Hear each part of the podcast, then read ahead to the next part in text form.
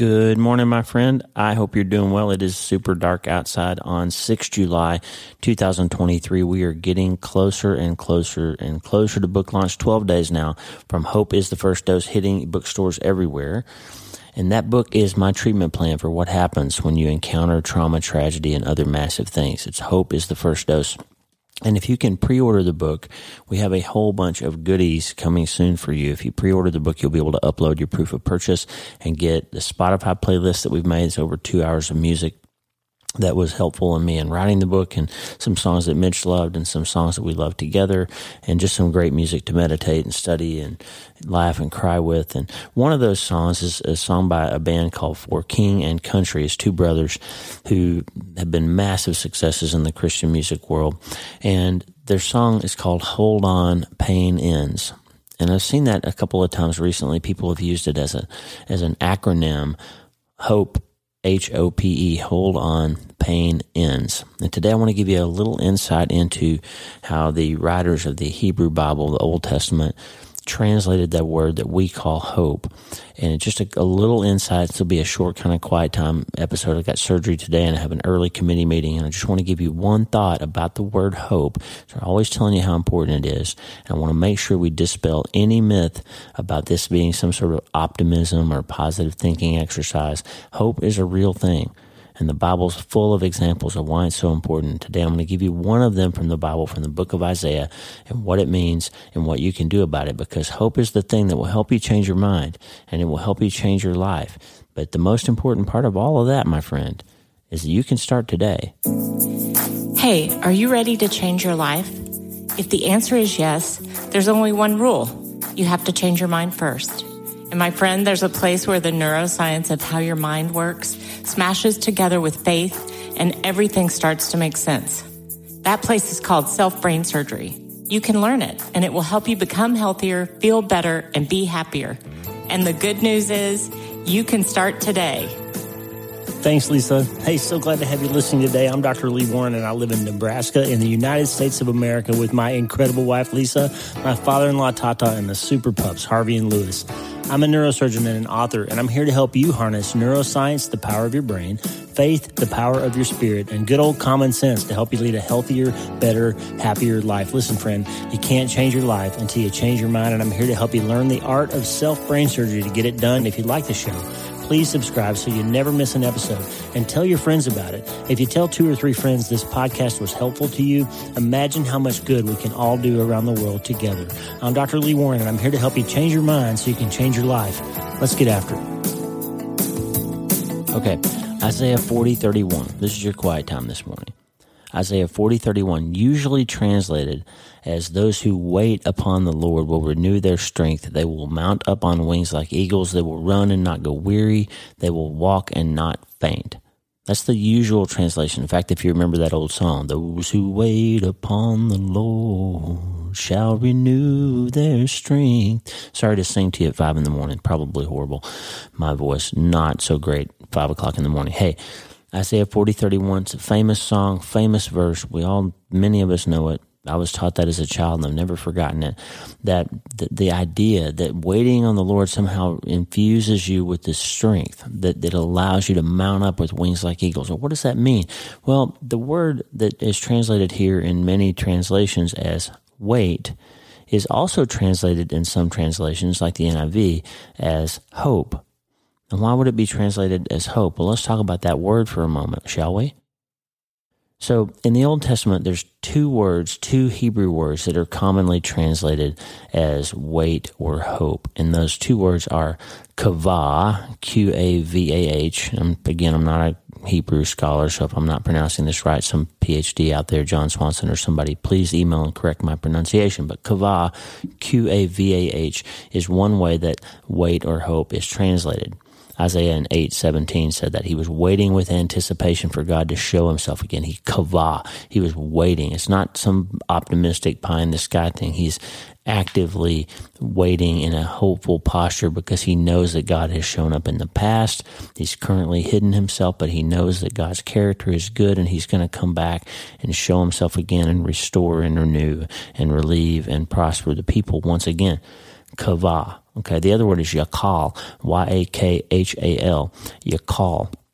And the yakhal is this waiting anticipation. It shows up in Noah's story in Genesis 6 through 9. Noah and his family had to yakhal or wait for weeks for the waters to recede, but they knew that God was going to do that. Isaiah refers to the farmer as kavah, waiting with anticipation for good grapes. Micah talks about how farmers both yakhal and kavah, they wait with hopeful anticipation for the dew that's going to come in the morning and nourish their crops. See, it's not just optimism, it's anticipation. It's knowing the character of God. So I'm always telling you, memory and movement. So you're not just hopeful, you're not just wishing, you are knowing. You're looking at God's past behavior and you're remembering that He has done all these things in the past, that you've recovered from the things that you've been through before, you've somehow managed to survive, you found your way again. Every time you thought the money was going to dry up, it didn't. Every time you thought you were surely going to die, you didn't. Every time you thought your heart couldn't beat again, it did. That in the past, all of this waiting has proven to be correct, that God showed up. So yakhal and kavah are about this anticipation that He's going to do the things that He has always done. That's what hope is. It's not mindless optimism. It's not pie in the sky, Pollyanna stuff. It's real. And it's based on a person, not optimism. It's based on God's good character. Optimism is about choosing to see how circumstances, however difficult or hard they are, might work out okay. That's optimism.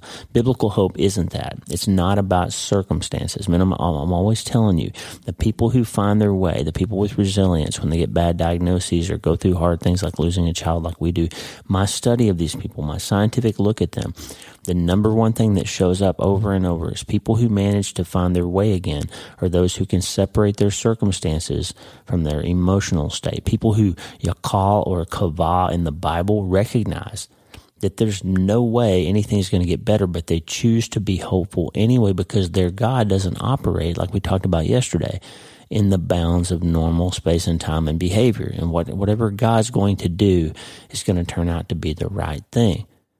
That even though sometimes you're in a situation that seems impossible, you can yakhal, you can hope, you can kavah, you can wait in hopeful anticipation that God is going to do the thing that He was supposed to do. Hosea was a prophet who lived in a time when Israel was under oppression. They were really being beaten down by these foreign kings.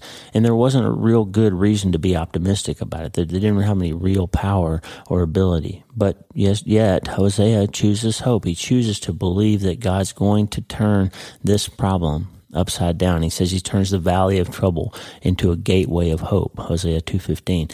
Like when Israel came out of Egypt, Hosea saw it as God's done it in the past, He can do it again. He surprised us before with hope, showing up at just the right moment, and He'll do it again. That's kavah.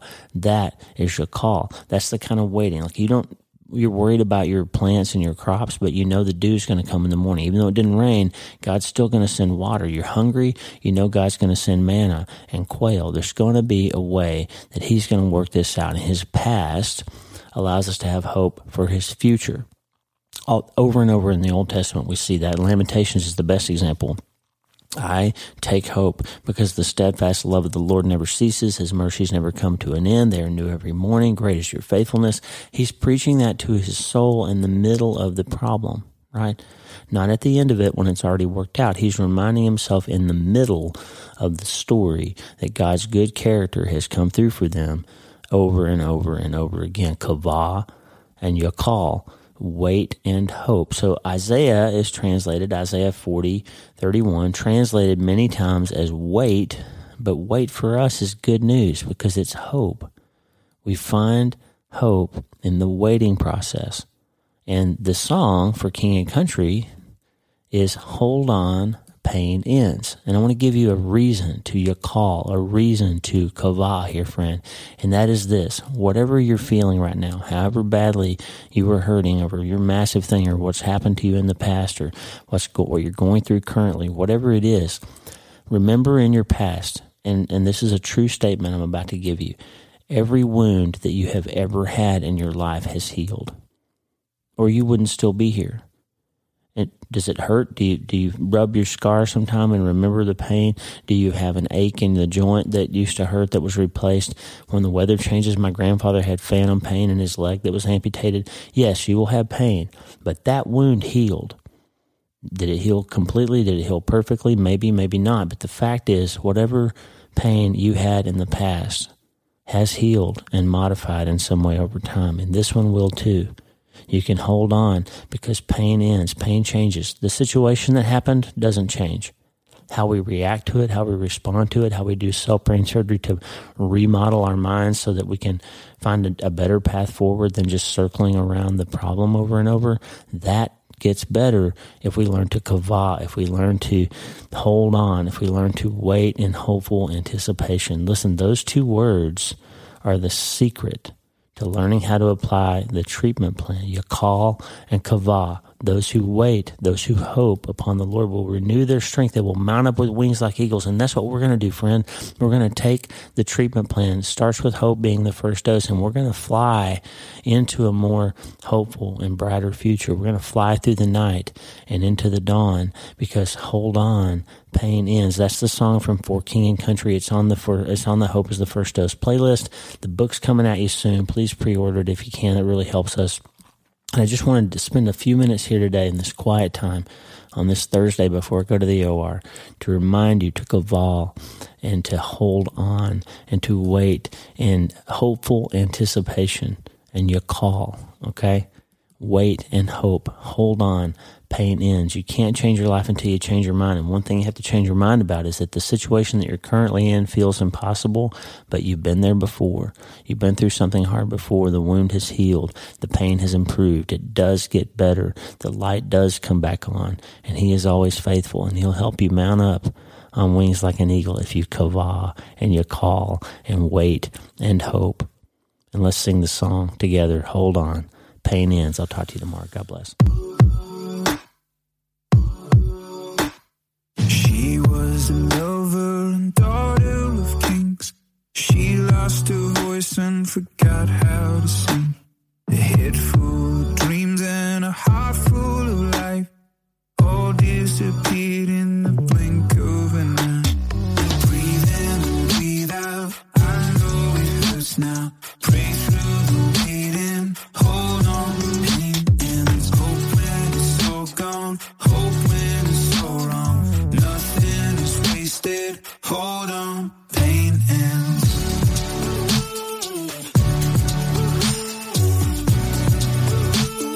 Hold on, pain ends. He was a gentleman, heart full of gold. He lost the truth with the lies he was sold. The ones that he trusted became enemies. His whole world was shaken. He dropped to his knees.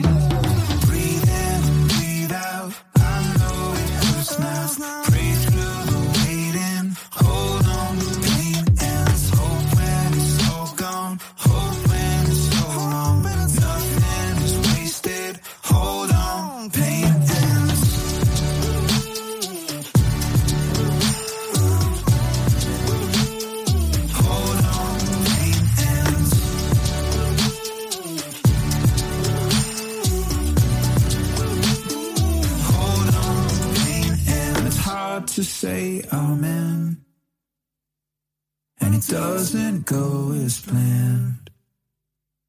When it's more than you can stand, you can hold on to me then. Breathe in and breathe out. I know it hurts now.